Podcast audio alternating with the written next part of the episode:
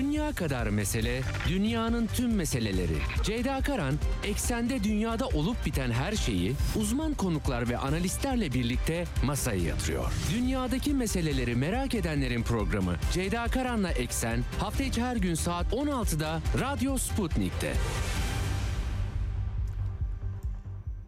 Eksenden merhabalar efendim. Bugün 28 Aralık 2022 günlerden çarşamba dünyadan haberlerle karşınızdayız. Artık gün sayıyoruz 2022 senesine yavaş yavaş veda ediyoruz. Dünya notlarını aktaracağım sizlere. Yıl sonu toparlaması yapıyoruz bu hafta.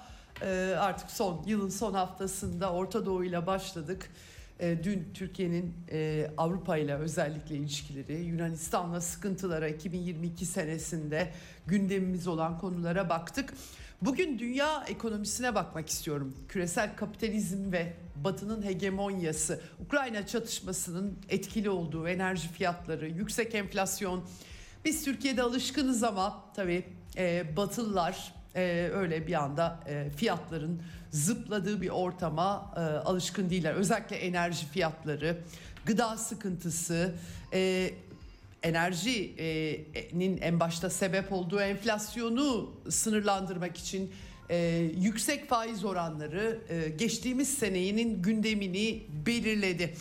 E, yılın son e, günlerinde de Rusya'dan beklenen açıklamada geldi aslında tavan fiyat 60 dolar Rusya petrolüne tavan fiyat kararı alınmıştı. Buna yanıt vereceğini açıklamıştı Rusya Federasyonu. O yanıt geldi Rus petrolüne tavan fiyat uygulayan e, ülkelere ve buna katılanlara aslında üçüncü tarafları da kastediyor. E, özel tedbirler petrol satılmayacak tabii e, enerji fiyatlarının nasıl gideceği pek çok şeyi etkiliyor ama bunun ötesinde e, hakikaten Amerika'nın enflasyonla mücadele yasası, Avrupa şirketleri, iklim değişikliğine karşı şirketlerin yenilenmesi, Çin'de pandeminin tamamen sona ermemesi pek çok şey etkili oldu. Bugün e, bu meseleye bakacağız. Programın ikinci yarısında Profesör Hayri Kozanoğlu konuğum olacak. Hem bir 2022'de aslında ne oldu küresel ekonomide nasıl anlamak lazım hem de 2023'ü olup bitenler nasıl etkileyecek değerlendirmelerini alacağız.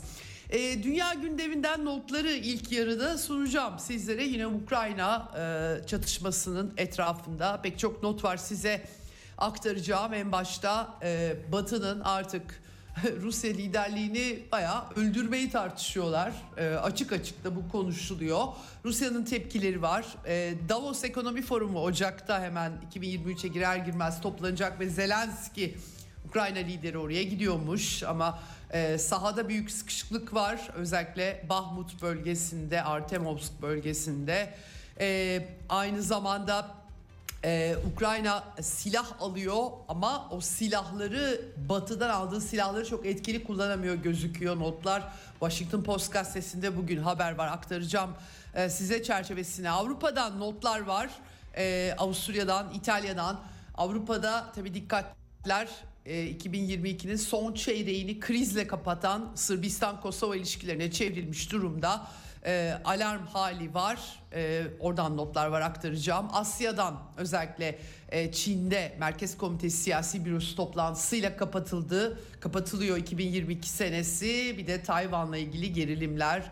Japonya var. Oradan notlar aktaracağım sizlere. Türk dış politikasında da e, İsrail'in Büyükelçisi nihayet güven mektubunu Cumhurbaşkanı'na sunduğu bu vesile Türk Büyükelçisi'nde sunması lazım. Türkiye-İsrail ilişkileri tam da yarın e, İsrail'de hükümet Netanyahu hükümeti yine kurulacak gibi gözüküyor böyle bir dönemde. Bütün bunlardan notlarım var e, size aktaracağım. Başlamadan önce frekanslarımızı yine tekrar edelim. İstanbul'dan 97.8, Ankara'dan 96.2, İzmir'den 91, Bursa'dan 101.4 ve Kocaeli'nden 90.2 karasal yayın frekanslarımızdan bizi dinleyebilirsiniz. Bunun dışında Sputnik Türkiye'nin web sitesi üzerinden, cep telefonu uygulaması üzerinden, Türkiye'nin her yerinden bizi dinleyebilirsiniz. E, e, aynı zamanda Telegram hesabının linkini de şimdi paylaşacağım. E, Ceydak 22 e, Twitter hesabından paylaştığım linki tıklarsanız Telegram hesabınız varsa Radyo Sputnik'e katılarak Türkiye'nin her yerinden yasaklı olmayan dünyada da bizi dinleyebilirsiniz diyelim. Başlayalım eksene. Dünya kadar mesele, dünyanın tüm meseleleri. Ceyda Karan, eksende dünyada olup biten her şeyi uzman konuklar ve analistlerle birlikte masaya yatırıyor. Dünyadaki meseleleri merak edenlerin programı Ceyda Karan'la Eksen hafta içi her gün saat 16'da Radyo Sputnik'te.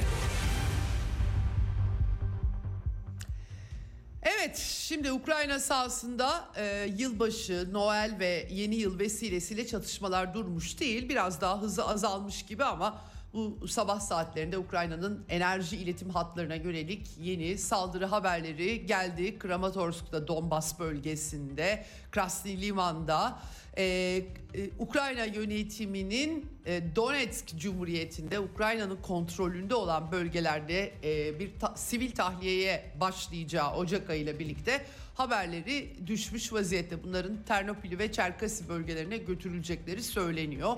E, gitmek istemeyenler de olabilir tabii ki Donbas bölgesindeki durumda ötürü. Rusya tarafında da Savunma Bakanı Sergey Shoigu'nun Ulusal Savunma Kontrol Merkezi'nde e, ordu komutanlarıyla toplantısı vardı. 2023 planlarının konuşulduğu bilgileri yansıdı. E, Rusya'nın dış ilişkilerinde özellikle Çin çok konuşuldu bu sene Ukrayna harekat vesilesiyle yıl sona ermeden önümüzdeki birkaç gün içerisinde e, Rusya Devlet Başkanı'nın Çin Devlet Başkanı'yla da e, iletişim e, kuracağı aktarılıyor son olarak Dimitri Medvedev Ulusal Güvenlik Konseyi Genel Sekreteri Pekin'e gitmişti. Geçen hafta aktarmıştım ben size. Amerika ile Çin arasındaki ilişkilerinde e, Bali'deki zirveye rağmen çok da yolunda gitmediği bir dönemden geçiyoruz. Putin'in e, konuşmaları da e, devam ediyor. Yıl sonunda mesajları var hemen her gün e, belli başlıklarda. Bu sefer e, Rus iş alemiyle ilgili e, mesajları oldu. Ülkenin e, çıkarları için iş dünyasına hareket etmesi gerektiğini söyledi. Yurt dışına para e, gönderilmemesi gerektiğini söyledi ve Rusya'nın çıkarları doğrultusunda var olmayanların Rusya'nın dostu olamayacağını dile getiren bir açıklamaydı. E, NATO ile ilgili Dimitri Medvedev'in de açıklamaları daha doğrusu bir makale yazmış Rusya gazetaya e, NATO ile konuşacakları bir şey olmadığını söylüyor. Çünkü bütün bu süreci kendisinin e, devlet başkanlığı yürüttüğü yıllarına da atıf yaparak e, Lizbon'da e, NATO Rusya Konseyi toplantısında söyledikleri vardı. Ama buna rağmen doğuya doğru genişleyip Rusya'yı köşeye sıkıştırmaya çalıştılar. Savunma Fransa'nın bir yıllık savunma bütçesine eşdeğer e, 40 milyar dolarlık e, askeri yardımları Ukrayna'ya sağladılar. E, yaptırımlar uyguladılar. E, BM onaylı Minsk anlaşması uygulanmadığı halde velhasıl 99'dan sonra 5 kere doğuya genişleme vesaire Rusya sınırlarına ulaşma dolayısıyla konuşacak bir şeyimiz bir nedenimiz yok bir güven kalmadı artık vurgusu yaptı.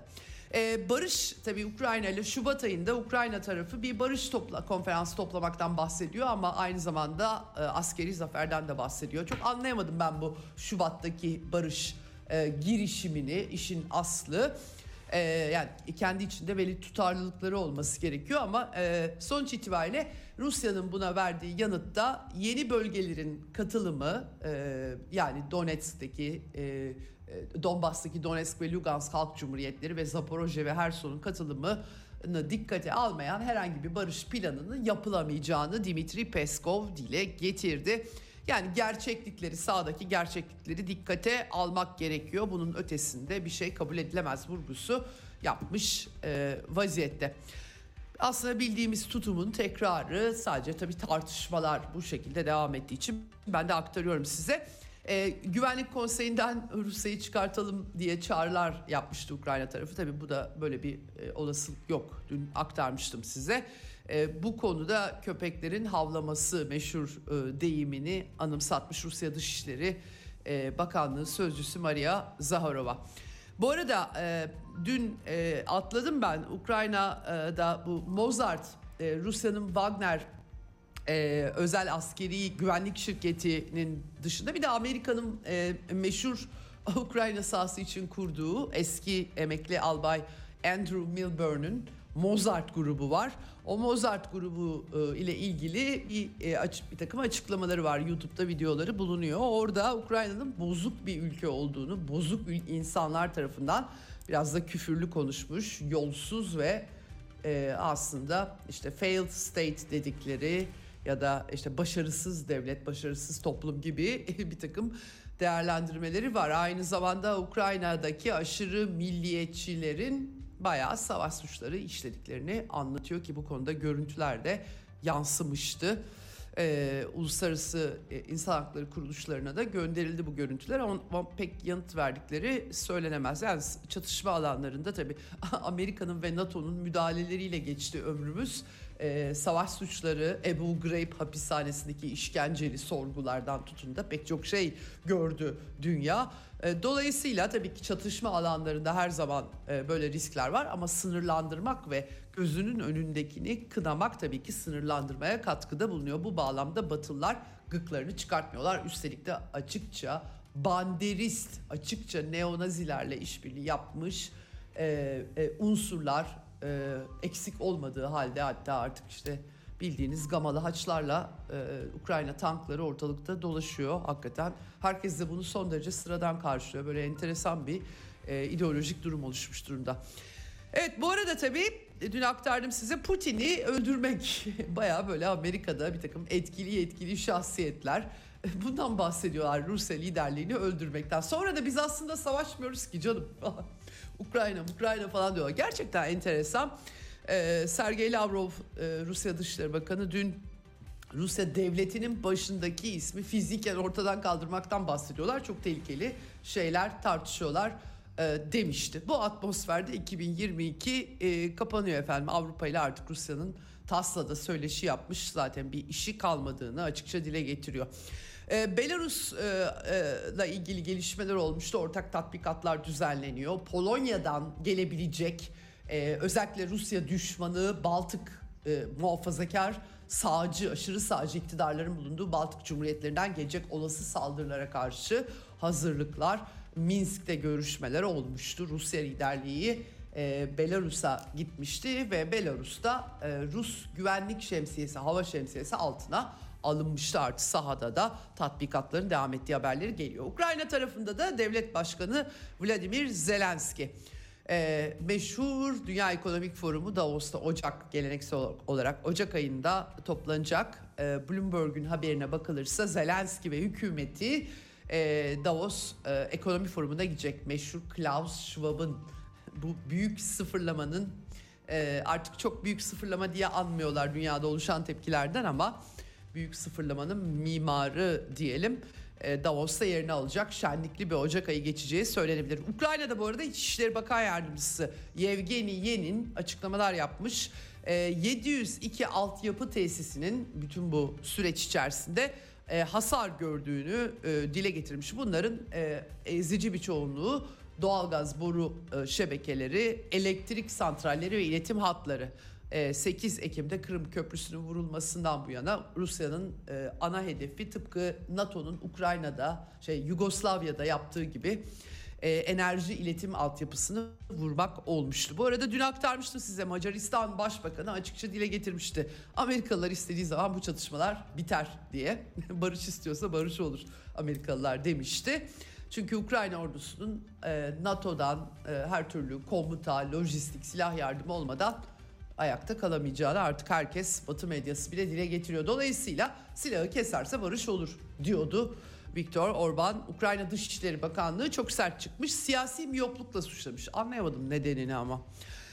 E, silah göndermeye devam ediyorlar. Finlandiya e, hükümeti Leopard 2 A4 tanklarını göndereceğini e, hükümetin daha doğrusu gönderin çağrısı yapılıyor. Almanya zaten öyle. Almanya Dışişleri Bakanı tamamen militarist ve Amerikancı bir resim çizdi. Yeşiller Partisi'nden Annalena Baerbock artık e, Rusya ile normal ilişkiler olmayacak diye kestirip attı. Amerika'nın siyasi planlarının en büyük uygulayıcısı. Yaptırımları daha da arttıracağız diyor Romanya televizyonuna konuşmuş. Daha ne kadar arttıracaklar, nereye arttıracaklar onu tam bilemedim ama Scholz hükümeti içerisinde bir takım çatlaklar ufak tefek var. Sonucu değiştiriyor mu? Pek değiştirmiyor aslında. Merkel e, BM onaylı Minsk anlaşmalarının mimarı ben aktarmıştım size Die Zeit e, gazetesine kısa bir süre önce röportaj vermiş ve aslında bu çatışmanın Şubat sonunda başlamadığını ve Ukrayna zaman kazansın diye uluslararası hukuk anlamına gelen BM onaylı bir anlaşma yaptıklarını, o dönemde Ukrayna ordusu savaşı kaybetmekte olduğunu, durdurduklarını filan güzel güzel anlatmıştı. Şimdi bir de İtalyan dergisi Sette'ye konuşmuş Angela Merkel. Ee, aslında 2008 senesinde Ukrayna'nın Gürcistan'ın NATO'ya girişini e, değerlendirildiğini, girişinin burada büyük bir hata yapıldığını, bunun hata olduğunu tekrarlamış. Bir gün bunlar bitecek, e, savaşlar müzakere masasında sona erer demiş. Kendisinin bizzat arabuluculuğunu dışlamış. Karışmak istemiyor herhalde. E, Rusya'yı kandırdığını da itiraf ettikten sonra zaten bir daha kim güvenebilir Merkel'in yaptığı herhangi bir barışa bilemiyorum. Çünkü düşünün barış yapıyor yani ateşkes yapılıyor. BM'ye gidiyor. BM onaylıyor. Ondan sonra meğer o ateşkesi Ukrayna ordusunu iyice militarize etmek için vakit kazanmak için yap, yapmışlar ortaya çıkıyor. Ya gören gözler bütün bu süreçleri zaten okumuştu ama tabii Merkel söyleyince başka bir anlam taşıyor. Ee, şimdi savaş nasıl sona erer dediklerinde dürüst olmak gerekirse bilmiyorum demiş Almanya'nın eski şansölyesi. Bir gün sona erecek savaşlar müzakere masasında biter demiş ama e, a, tabii burada empoze edilmiş bir barış ki ben dahil pek çok kişi bundan çok hoşlanmıyor. Yani bununla açık ve dostça konuşma arasında farklar var demiş. Tabii Minsk anlaşmaları, protokoller yapılırken açıkça ve dostça konuşuyorlardı ama onu kandırmak için yaptıkları için artık empoze edilmiş barış dışında bir şans kalmış gibi bir resim yok. Açıkçası ben göremiyorum böyle bir e, e, olasılık göremiyorum. Bir dünya savaşı açık apaçık aleni bir zaten Batı alenen Ukrayna sahasında Rusya ile çatışma halinde ama bunun ötesinde daha büyük bir e, büyük ve aleni bir savaş e, olmayacaksa eğer empoze edilmiş bir barış olacak yani başka yolu yok. Evet bu arada Almanya'nın 2022'de silah ihracatı 8 milyar euroyu aşmış. Geçen sene daha daha da fazla 9.35 milyar euroymuş. Ee, tabii e, bu sene epey bir e, şey yaptılar. Ukrayna e, biraz arttırmış gözüküyor. Onun dışında başka ülkelere de Ukrayna'ya 2.24 milyar euroluk silah ve teçhizat satışına onay vermişler zaten. Hepsi bu silahların ulaşmadı ama problemler var. Ben de askeri, askeri analistlerden dinleyip aktarıyorum size. Washington Post gazetesi de o askeri analistleri aslında aylardır bunları tartışanları doğrulayan nihayet. Aylardır Ukrayna savaşı kazanıyor falan dediler. Şimdi aa çok büyük problemler var demeye başladılar. Yani ben Batı medyasının geçmiş yıllardaki Irak kitle imha silahları yalanlarından tutun da Balkan krizindeki yalanlarından sonra tabii yazdıklarına açıkçası çok inandırıcı bulmuyorum. Ama işte böyle aylar içerisinde belli şeyleri teslim etmek durumunda kalıyorlar sadece. Burada da Washington Post gazetesi demiş ki yani Batı silahları e, teslim ediliyor ama e, Ukrayna'daki e, anti-corruption çok ilginç yolsuzluk karşıtı merkez yani ilginç. Darya Kalenyuk. Ya bize bu kadar silahı veriyorlar ama Amerikalılar bunların hepsi eski silahlar, bozuk silahlar. Tamirleri için Polonya'ya götürmek gerekiyor. Çünkü Ukrayna'da bu silahları tamir edecek tesisler yok. Ukrayna Sovyetler Birliği'nin bir parçası olduğu için altyapısı e, Sovyet Rusya ile uyumlu bir altyapısı var. Malum aktarmıştım size Anthony Blinken e, işte eski Doğu blok ülkelerinin elindeki S-300 sistemleri ya da Yunanistan'dakileri Rusya'ya karşı kullanılmak üzere Ukrayna'ya aktartmaya çalışıyor. Tanklar şunlar bunlar. Dolayısıyla Batı sistemleri problemli. Ayrıca zaten bu ekipmanları da kullanmakta zorluk çektikleri Ukrayna askerlerinin hatta yani Ukrayna dilinde falan da olmayanlar da bayağı bir zorluk çektikleri anlaşılıyor haberden. Bunun dışında bir de CNN International e, Rusya'nın artık iletim sistemi, enerji iletim sistemini vurması sonucunda Kiev dahil olmak üzere Kiev'de 300 bin insan elektriksiz olduğu söyleniyor. Ee, bunu işte bunun için jeneratörler vesaire veriliyor epeydir. Ee, Amerikalılar ayrıca Kiev'e e, bu enerji sistemini e, tamir için ekipman vesaire e, vermeye çalışıyorlarmış. Fakat tabii elektrik şebekesi uyumlu değil çünkü Ukrayna Sovyetler Birliği e, parçasıydı. Sovyetler Birliği'nin parçasıydı. gayet de iyi işleyen e, gaz, doğal gaz ve elektrik sistemi vardı. Amerika ile uyumlu bir sistem değil tabii ki bunlar. Ee, üzerine de tabii Ukrayna batıya yaklaştığı dönemde hiçbir sanayi yatırımı, hiçbir yatırım eski Sovyet sistemin üstüne bir küçük taş bile koymadıkları için durum bu şekilde. Dolayısıyla elektrik şebekesiyle uyumsuz ekipmanlar işe yaramıyor. Evet Şimdi hal böyleyken Rusya petrolüne 60 dolar tavan fiyat çıktığı karar biliyorsunuz. Rusya buna yanıt vereceğini söyledi. Herkes işte geçtiğimiz e, bu askeri operasyonun başlangıcında da e, enerji bağlarının kesilmeye başlaması sonrasında Swift'ler, Swift'ten bankaların çıkartılması yaptırım savaşı sürecinde Rusya enerjimizi rubleyle satarız demişti. Yanıt bu şekilde vermişti ve denklem hakikaten Rusya'nın ekonomik sürdürülebilirlik bakımından denklemi değiştirdiği bir süreç e, yaşandı. Hızla rublenin değeri yükseldi, enflasyon düştü. Tabii ki problemler yok mu? Var ama e, bir çöküş beklendiği gibi Batı'nın beklediği gibi bir çöküş olmadı. O zaman e, yanıt bu şekilde verilmişti. Şimdi de tavan fiyata yanıt verildi. Rusya Federasyonu Devlet Başkanı e, Putin kararnameyi imzalamış. Tavan fiyata karşı özel tedbirler ortaya konuluyor. 1 Şubat 2023 itibariyle bu karar yürürlüğe girecek. Tavan fiyat uygulamasına katılanlara petrol ve petrol ürünleri satılmayacak efendim. Petrol ürünlerinde bir takım istisnai durumlar olabilirmiş Rusya hükümetinin karar vereceği ama üçüncü ülkeler de böyle bu işlere kalkışırlarsa Avrupa Birliği ve Batı dışında bir de tarafsız bir dünya var ve büyük bir dünya bu aslına bakarsanız e, onları ilgilendirecek sonuçlar olacak. Artık bu, bu tavan fiyatla ilgili meselelere e, yeni senede bu hafta yeni yılı e, eski yılı değerlendiriyoruz. Yeni yılda bakacağız. Ama tabii birazdan Profesör Hayri Kozanoğlu Hoca ile konuşacağım. Ee, bugün Financial Times da yazmış ee, özellikle ekonomik durum.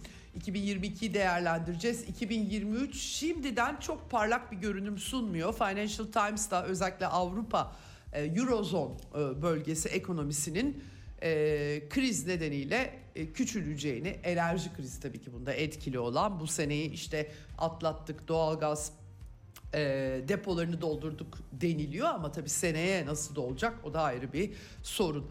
Yüksek enflasyon, e, enerji kaynaklarının maliyetleri yükselince üretim ne olacak gibi gibi iş gücü piyasasındaki durum ne olacak gibi gibi durumlar var ve herkes 2023 için işin açıkçası küçülme öngörüyor.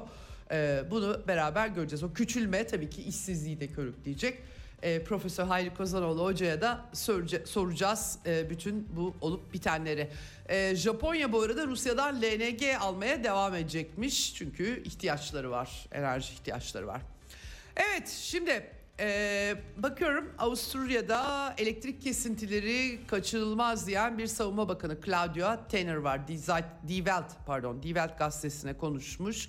Risk arttı yani e, tamam bugüne kadar idare ettik ama e, bu iş bizi vuracak hazırlık yapmak lazım demiş. Tabi Rusya'yı suçlamış siber saldırı yapıyorlar, hibrit savaş filan demiş. E siz savaş açtınız zaten yani ne yapacak? Avrupalıların biliyorsunuz Avrupalılar ve Batılılar bir ülkeye savaş açmaya karar verdikleri zaman karşıdaki ülkenin yanıt vermemesi gerekiyor. Mümkün değil. Olacak iş mi? Koskoca Avrupa Birliği'ne ve koskoca Amerika Birleşik Devletleri'nin ekonomik savaşına, yaptırım savaşına ne haddine başka ülkeler yanıt veriyorlar? Olacak iş değil. Hakikaten enteresan yani. Efendim İspanya'da hükümet enflasyonla mücadele için yeni yardım paketi açıklamış sol koalisyon hükümeti. Sol e, sosyalist değil tabii sosyalist parti aslında ama adı sosyalist. Pedro Sanchez e, aslında bayağı iyi keşke Türkiye'de olsa diyeceğim var. KDV indirimine gıda fiyatlarında gidiyorlar. Özellikle işte ekmek, e, un, süt, peynir, yumurta gibi temel gıda ürünlerindeki vergileri kaldırıyorlar. Keşke bizlere kaldırsalar. Zeytinyağı, makarna, %10'dan 5'e düşürülecek. Artı e, doğrudan yardım çekleri veriyorlar. İyi güzel İspanya'nın parası var demek ki bu kadar indirimlere gidiyorlar. Çiftçilere sübvansiyon da yapıyorlar. Biraz tabii elektrik kesintileri, sıkıntıları falan var orada da anladığım kadarıyla. Orada ne yapacaklar bilmiyorum. Evet. Ve Avrupa'daki e, sıkıntılı başlık Sırbistan Kosova 1244 sayılı BM kararına göre aslında Kosova eğer uluslararası hukuk diye bir şey var diyorsa Amerika Birleşik Devletleri Sırbistan'a ait. Yapacak bir şey yok. Şimdi Lahey kararı var tabii Lahey olabilir diyor kararında. Donbas için de diyebilir mesela ama o kabul edilebilir bir şey değil. Yani çifte standart burada artık yapacak bir şey yok. Ama problem var tabii ki çünkü Kosova'yı Yugoslavya bölünürken NATO tarafından etnik fay hatlarıyla ve mezhebi daha doğrusu etnik de değil hepsi Slav. Güney Slavları Yugoslav. Ama böldüler. Ee, Kosova'nın içerisinde biraz Sırplar kaldı. Belki de bilerek yaptılar problem olsun ki varlığımız devam etsin diye. NATO, KFOR gücü velhasıl orada. Efendim e, problem bitmiyor çünkü Kosova'nın Sırpları ve Sırbistan e, artık bu işleri çözmek lazım diyorlar. Sınır kapıları tabi Albin Kurti Arnavut hükümet e, plakaları Kosova plakaları ile başlattı bu krizi. Polis memurlarını e, bir tane bir polis memurunu gözaltına almışlar. Şimdi de Sırp Ortodoks Kilisesi Patriği e, Porfirijye'nin de Kosova'ya girişini yasaklamışlar. Sonra biraz ortalık karışınca da tamam girebilir ama Sırpları kınasın. Orada suç örgüt, suç grupları var diyor. Suç grupları dediği Kosova'nın kuzeyinde yaşayan Sırplar tabii. Birileri de Arnavutlara suç grubu diyebilir UÇK'dan yola çıkarak böyle enteresan bir manzara. Sonuçta Merdare sınır kapısında barikat kurmuş durumdalar Sırplar. Ee, Sırbistan ordusu alarmda deniliyordu. Vucic Patrik'le görüşmüş. Ee, şikayet etmiş biz bu işi krizi barışçı e, çözümlemek istiyoruz ama öyle yapmıyorlar. Biz barışı korumak için her şey biraz da Avrupa Birliği sopası var tabii ki tepelerinde. Havuç sopa taktiği yine aynı şekilde. Ee, Kosova İçişleri Bakanı Arnavut yönetimin İçişleri Bakanı Svekla da e, Rusya'nın etkisi her şeyde zaten Putin sorumlu. Yani ta oraya zaten Rusya ulaşamıyor bile. Ben anlayamadım. Nereden çıktı yeniden Rusya'nın etkisi bilemiyorum. Sırbistan'ın kuzeyindeki Sırp azınlığı destekleyerek Kosova'yı istikrarsızlaştırmayı amaçlıyormuş Rusya. Zaten istikrarlı değil ki. İstikrarlı olsa 2000'li yıllardan bu yana 2023'teyiz değil mi? 23 senedir NATO var orada. Düşünün ne büyük bir istikrar kurmuşlar. NATO olmasa zaten hiçbir şey durulmayacak. Ee, böyle bir istikrar kuruyor. Yaklaşık işte polis güçleri falan da var. 4000 civarında falan e, asker var. Top- e, toplam nüfus bildiğim kadarıyla 1, 1 milyon 800 bin e, yüzde onu da Sırplardan oluşuyor. Böyle bir çerçeve var. Bu arada komik tarafı şu Ukraynalı politikacılar da Kosova'yı tanıyalım diye açıklamalar yapıyorlar. Donbas'ı kimse tanıyamaz. Orada Ruslar var çünkü Ruslar kötü. Sırplar da kötü o yüzden Arnavutlar tanınabilir. Bunu diyen de e, bildiğiniz banderist ideolojiyi destekleyen politikacılar. Çok enteresan. E, ünlü e, yönetmen Kustrika e, bu arada Kosovalı Sırpları Sırpların varoluşlarını destek vermiş. Barikat kurmaktan başka şansları yok demiş. E, zerrece merhametiniz varsa yaşama hakkını savunmak için barikat kuran insanları yüzüstü bırakmazsınız demiş. Kendisi bu arada Boşnak bir aileden geliyor. Sonradan Ortodoks olmuş. Slav aslında biliyorsunuz mezhep hatları var orada. Böyle işte Müslümanlar ve Katolik işte Ortodoks e, diye böyle ayırdılar. Evet. E, Amerika'da e, kar fırtınası, hakikaten yüzyılın kar fırtınası özellikle Buffalo'da, New York çevresinde durum vahim. E, Biden yönetimi 50'den fazla can kaybı var. Federal acil durum ilan etmiş durumdalar. Kar altında araçlarında kalanlar ve ölenler olduğu söyleniyor. Kar kalkınca altında daha fazla ölü bulabileceklerini e, belirten yetkililer var. Gerçekten durum e, parlak gözükmüyor. Daha da ya- yağacak kar ve 23 santim kalınlığında kar kütlesinden bahsediyorlar.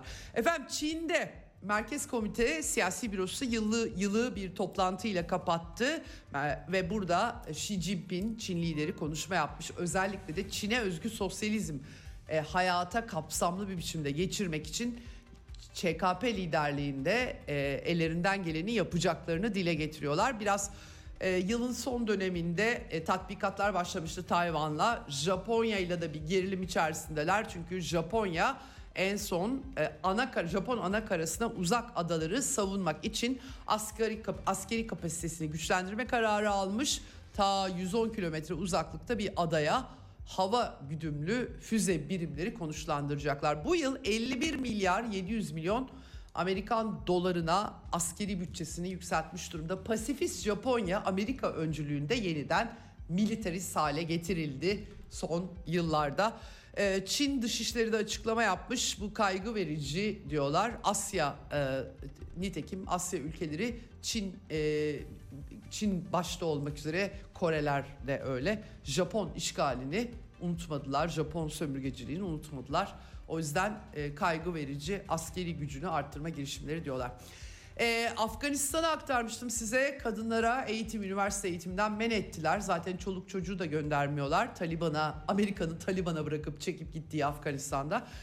Bir adamcağız Profesör Kabil Üniversitesi'nden e, protesto e, televizyon yayınında protesto gösterisi yapmış ve bugünden itibaren bu diplomalara ihtiyacım yok. Çünkü bu ülkede eğitime yer yok demiş. Kız kardeşlerim ve annem okuyamıyorsa bu eğitimi kabul etmeyeceğim demiş. İlginç bir protesto olmuş hakikaten. E, ancak erkekler de ayaklanırsa kadın erkek birlikte ancak bu zihniyetle mücadele edilebilir. Tabii Amerika'nın katkılarını da hepimiz biliyoruz zaten. E, Taliban'a bırakıp 20 yıl savaştan sonra e, e, böyle aradan sıyrılıp Anthony Blinken da zaten Ukrayna Savaşı'na destek olamazdık o yüzden çekildik diyerek savaşı önceden gayet güzel planladıklarını geçtiğimiz hafta ortaya koymuştu. Evet şimdi ben konuma dönmek istiyorum. Telefon hattımızın diğer ucunda Profesör Hayri Kozanoğlu var. Hocam hoş geldiniz yayınımıza. Merhaba iyi yayınlar.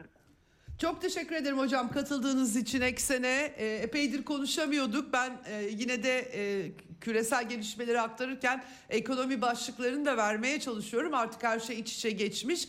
Aslında sizinle konuştuk birkaç ay önce. E, dünya ekonomisi 2022 değerlendirmesi için şimdi e, çok arzu ettim sizinle konuşmayı. Çünkü hem bu geçtiğimiz yıl gerçekten sıkıntılı bir yıldı hem de 2023'e taşan çok fazla başlık var galiba. Yani böyle yıllarla sınırlamak ne kadar anlamlı bilmiyorum ama istatistikler falan hep böyle yıllık çıkartılıyor. Şimdi şunu soracağım size. E, 2022'yi e, tabii ki e, Ukrayna çatışması, enerji krizi, enflasyon, Batı dünyası e, uzun süredir yaşamadığı bir enflasyonist ortam ve faiz yüksek faiz oranları e, belirledi. E, burada e, çok da bir küçülme olmadı gibi bir görüntü vardı ama rakamları siz benden iyi biliyorsunuz. 2022'den 2023'e bu yıla bakarsak nasıl bir görünüm var ne taşınacak? Önce bunu sorup başlayayım. E, evet, e, IMF'nin, OECD'nin, uluslararası finansal kuruluşların öngörülerini e, temel alırsak özellikle Avrupa'da, İngiltere ve Almanya'da e, belirgin bir daralma olacak. Amerika'da hı büyüme devam etse bile çok düşük bir büyüme bekleniyor. Ama e, bu e, tahminler e, çok muhafazakardır. Yani e, finansal piyasalarda bir e, e, sarsıntı olmayacağını, beklenmedik e, olaylar olmayacağını e, temel alarak yapılır. E, o bakımdan e, önümüzdeki e, yıl bu yükselen faizlerle e, birlikte e, bir durgunluk e, veya enflasyonla birlikte durgunluk yaşanıp yaşanmayacağı çok belli e, değil. Bu genel e, olarak e, ekonomik büyümeyle ilgili bir e, öngörü. Bir de e, faizlerin yükselmesi finansal e, piyasalarda ciddi riskler e, doğuruyor. Bunların bir tanesi IMF de uyardı. E, özellikle düşük gelirli dış borcu olan ülkelerin e, borçlarını ödemede sıkıntılar yaşayabileceği tahmin ediliyor.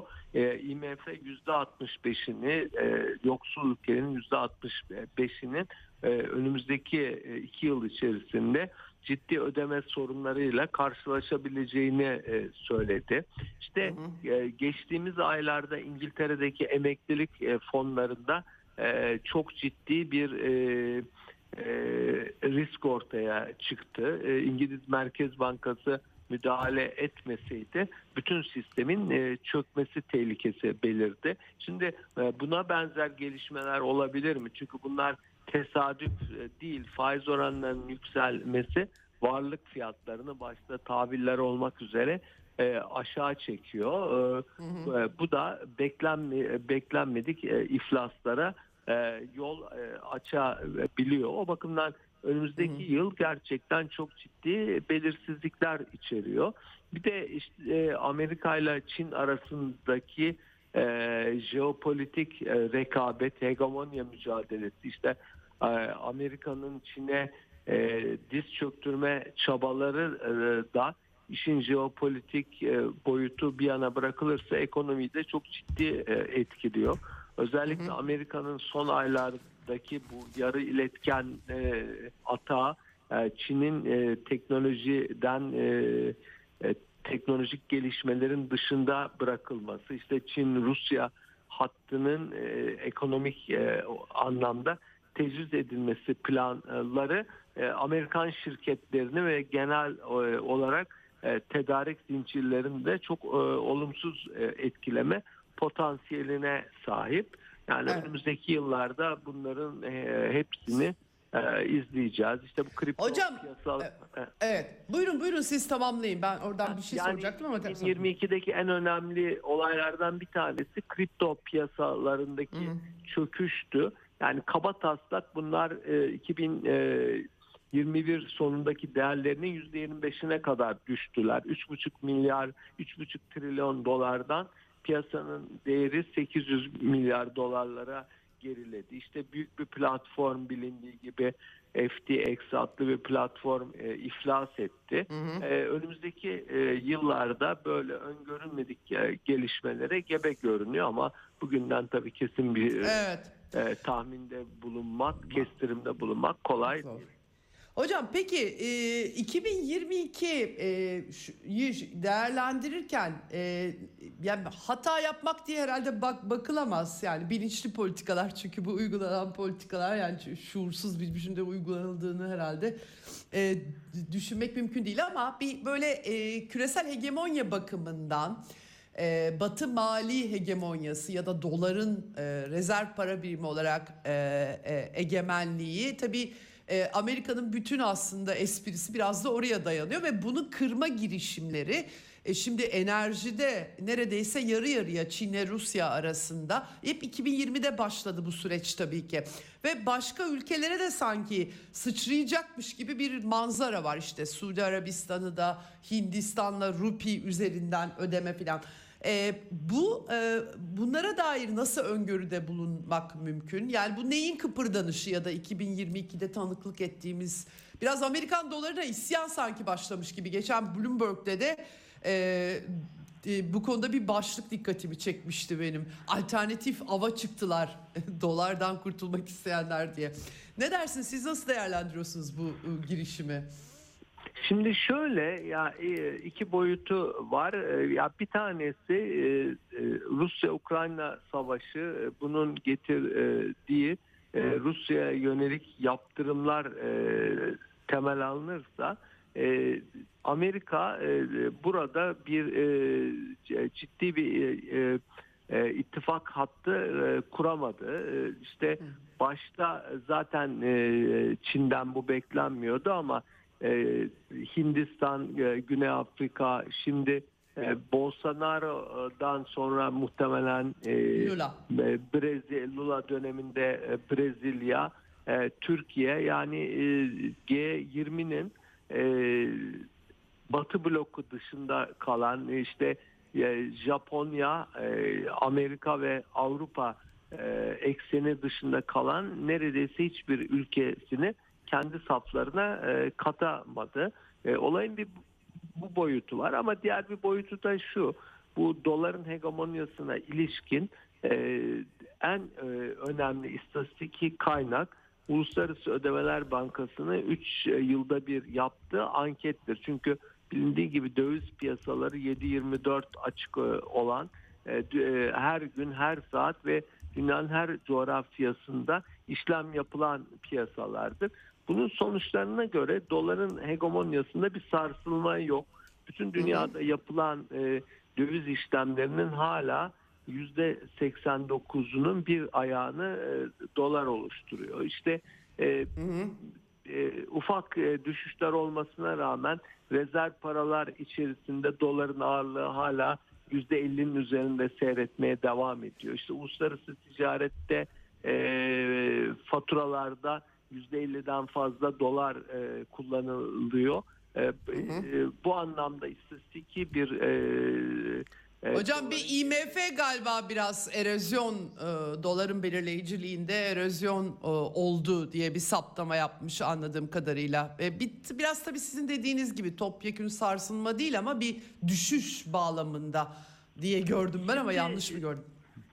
Ee, Evet evet yani e, bunu şey yapan yani sistem e, içi e, parasal iktisatçılar da burada çok ciddi bir asimetri olduğunu söylüyorlar. Çünkü Amerika'nın dünya ekonomisindeki ağırlığı e, %20'nin altına düşmüş durumda. %17-18'lerde. E, doların bu kadar belirleyici bir para olması dünya ekonomisindeki işleyiş açısından da e, çok e, şey, sağlıklı değil. O açıdan e, bunun zaman e, içerisinde diğer paralarının ağırlığının e, artışı şeklinde e, yeniden e, konumlanması gerektiği üzerinde e, duruyorlar. E, mesela e, Ayhan Green adlı e, Kaliforniya Üniversitesi'nde işte Amerika sistemi içerisinde çok bilinen bir e, parasal tarihçi var. Onun tezi bu yani doların bu ağırlığı e, kü- küreselleşme sürecini de tam tersine e, şey yapıyor, engelliyor. Engelliyor. E, dünyada tabii şöyle enteresan bir gelişme var. Yani Amerika'da e, Biden döneminde Keynesyen denilebilecek de sosyal demokrat e, yönetimlerde e, yapılabilecek olan bir hat izleniyor. E, buna karşılık Amerika e, dünya e, daha jeopolitik anlamda çok şahin bir tutum sergiliyor. Yani bu son 40 yılda gördüğümüz tablonun dışında bir tablo söz konusu. Bir de o demin dolarla ilgili tartışma da şu da önemli. Amerikan Merkez Bankası ilk faiz artışına giren Merkez Bankası oldu. Bu da doların değerini e, Amerika'nın da çok arzulamayacağı bir şekilde e, 2022'nin işte sonbaharına kadar e, yukarı çekti. E, bu Amerika'nın dış ticaretini olumsuz etkilerken özellikle gıda ve enerji fiyatlarının e, yükselmesi sonucunda e, enerji ve gıda ithalat, ithalatçısı az gelişmiş ülkeleri çok kötü vurdu. Çünkü daha evvel gıda fiyatlarının ve enerji fiyatlarının çok yükseldiği dönemlerde işte bu 2007-2008 dönemi, 2013-2014 dönemi e, ne referans veriliyor? Bu bu dönemlerde Amerikan doları değer kaybediyordu. Şimdi hem dolar cinsinden fiyatların yükselmesi hem de e, e, doların diğer paralar karşısında değerinin artması ithalat faturalarını yoksul ülkeler açısından e, çok e, ağırlaştırdı ve e, bu doğru e, sadece makroekonomik bir rakam olmaktan öte o ülkelerde e, açlık, e, eksik e, beslenme, bebek ölümleri e, şeklinde çok e, ciddi Evet. bir e, e, sosyal insani e, e, tablo ortaya çıkarttı. Son aylarda işte gerek gıda e, e, enerji fiyatlarında bir durulma olmakla birlikte e, bu özellikle Orta Doğu coğrafyası işte Mısır, Lübnan, Etiyopya, Sudan benzeri ülkelerde çok ciddi bir sorun olmaya devam ediyor. Devam ediyor. Özellikle hububat fiyatlarının yüksekliği çok önemli bir sosyal ve sınıfsal sorun yaratıyor. Evet. Ee, şeyden yola çıktım ben. The, The Economist dergisi de e, dolar hegemonyasının sonu diye başlıklar atınca bir anda hani 2023'te ne geliyor e, diye herkes Yuan'ın e, çıkışına işaret eden belki de mübalağa ediliyor tam olarak e, tabii e, kestirmek zor. Biraz böyle Suudi Arabistan'ın e, ya da işte mesela şey e, Suudilerin e, Yuan üzerinden doları bir kenara bırakması gibi şeyler olduğu için hani bu nasıl etkiler herkesi diye insan merak ediyor. Hep dolarla yetiştik çünkü hocam. Dolarsız bir dünya herhalde tahayyül edilemiyor. Gerçi Türkiye'de çok başka yerlere geçtik.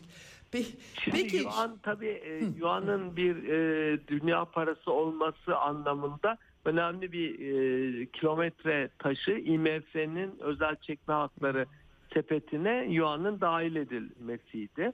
E, ama devamında e, Çin kendi parasının dolar gibi işte avro veya İngiliz e, pound'u gibi e, böyle çok kolay alınıp satılan yatırım yapılan bir para olmasın onlara benzer bir e, statü kazanmasını çok e, Çin'de arzulamıyor. Yoksa e, dünya ekonomisindeki ağırlığı Amerika'ya paralel olan bir ülkenin parasının da bu şekilde ağırlığının artması gerekir. Yani işte burada Evet. tarihsel olarak İngiliz e, sterlininin İngiltere'nin ekonomideki ağırlığı hegemonyasının e, yitirilmesiyle birlikte nasıl öneminin e, kaybettiği hatırlatılarak Amerikan dolarının da benzer bir kaderle karşılaşması gerektiği söyleniyor ama henüz yani rakamsal olarak böyle bir e, değerlendirme yok. İşte dünyada bilindiği e, gibi işte silah ticareti, uyuşturucu ticareti, Evet. işte e, fuhuş benzeri faaliyetlerde çok oturmuş bir norm nakit şeklinde dolar ödenmesi. Bunu da e, şu ana kadar değiştirmek çok e, kolay olmadı. E, onun için önümüzdeki yılda bu tartışma sürer gibi görünüyor ama Görünüyor. dediğim Evet. gibi rakamsal olarak e, Evet. elimizde bunu çok doğrulayacak bir bulgu bulunmuyor.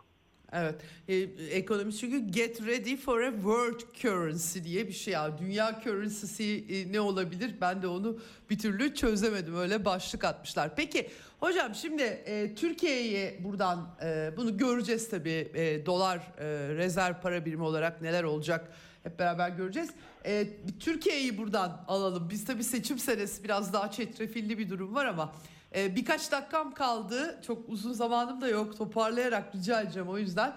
E, biraz e, e, umutlu olmak için e, şansı var mı Türkiye'nin e, 2023 için? Yani şöyle e, Türkiye potans e, çok ciddi potansiyeli olan bir e, ülke. E, bu ekonomik potansiyelini Türkiye'deki bu başkanlık e, sistemi, antidemokratik sistem bu potansiyelini hayata geçirmesini engelliyor. O bakımdan e, e, ekonomiye ilişkin 2023 yılında öngörülerde e, bulunabilmek için e, seçimlerden nasıl bir e, tablo, e, seçimler sonrası nasıl bir tabloyla karşılaşacağımızı bilmek gerekiyor. Biz daha çok e, seçime kadar AKP e, nasıl bir e, ekonomi politikası izler e, daha çok bunun üzerinde yoğunlaşıyoruz. Çünkü seçim sonrası e, çok büyük bir belirsizlik e, taşıyor. Şimdi bunu Evet. iki e, çerçevede düşünmek gerekiyor. Yani e, sistem içerisinde kapitalizmin kendi dinamikleri içerisinde e, de e, bu, bu akla e, mantığa aykırı e, davranışlar işte bütün bir ekonominin saraydan yönetilmesi işte liyakatin göz ardı e, edilerek e, e, yandaş insanların e, ekonomide ve kamu hizmetinde sorun e, tüm e, sorumlulukların onlara e, devredilmesi e, ise e, kapitalizmin işleyişini de engelleyici, kapitalizmin mantığına da aykırı bir durum. Yani kapitalistler e, ekonomideki bütün fırsatları değerlendirmeye çalışırlar ama bunun te, başlıca sözcüsü TÜSİAD ve e, o çevreler bunun çıkar bir yol olmadığını görüyorlar. Yani birincisi o, ikincisi de AKP'nin e, e, 3 Kasım 2002'den beri 20 senedir izlediği ekonomi e, politikalarının e, bir ayağı e, e, neoliberalizm piyasa toplumu e, bir ayağı da yandaşlık çıkar ilişkileri kendi İslami ta- e, e, networklerini, tarikat cemaat ilişkilerini hayata geçirmek oldu. Ben her ikisinin de, de e, tam e, ikincisinin tamamen ortadan kalktı. Birincisinin de e, daha kamucu, daha paylaşımcı, gelir ve servet e, adaletsizliğini en azından e, azaltmayı öngören politikalarla e, Türkiye'nin çok daha büyük bir potansiyele sahip olacağını, bu 20 yılda bu potansiyelinin çok altında bir gelişme e, kaydettiğini düşünüyorum. O bakımdan gelecek için e, e, e, Türkiye ekonomisinin geleceği için umut varım ama yani bunun en önemli şartı Türkiye'de ciddi bir siyasi değişiklik olması, Türkiye'nin daha demokratik, daha özgürlükçü, daha paylaşımcı bir e, rotaya girebilmesi. Peki hocam çok çok teşekkür ediyorum değerlendirme için. 2023'te e, görüşmek üzere tekrar diyorum. İyi seneler diliyorum size de. Çok Ben de teşekkürler. İyi bir yıl diliyorum size ve bütün dinleyicilere. Evet Profesör Ayrık Ozanoğlu ile konuştuk. 2022 senesinin görünümü 2023'e tabii ki kalanlar en başta belki doların rezerv para birimi olup olmayacağı tartışmaları şimdiden tetiklenmiş gözüküyor. Nereye evrilecek hep beraber göreceğiz. Bir dünya ekonomisinde toparlamış olduk bu yıl sonunda. Yarın görüşmek üzere eksende. Bu sefer küresel çok kutupluluğu, tek kutuplu hegemonyayı konuşacağız yarın da Mehmet Ali Güller'le. Yarın tekrar eksende görüşmek üzere. Hoşçakalın. Ceyda Karan'la Eksen sona erdi.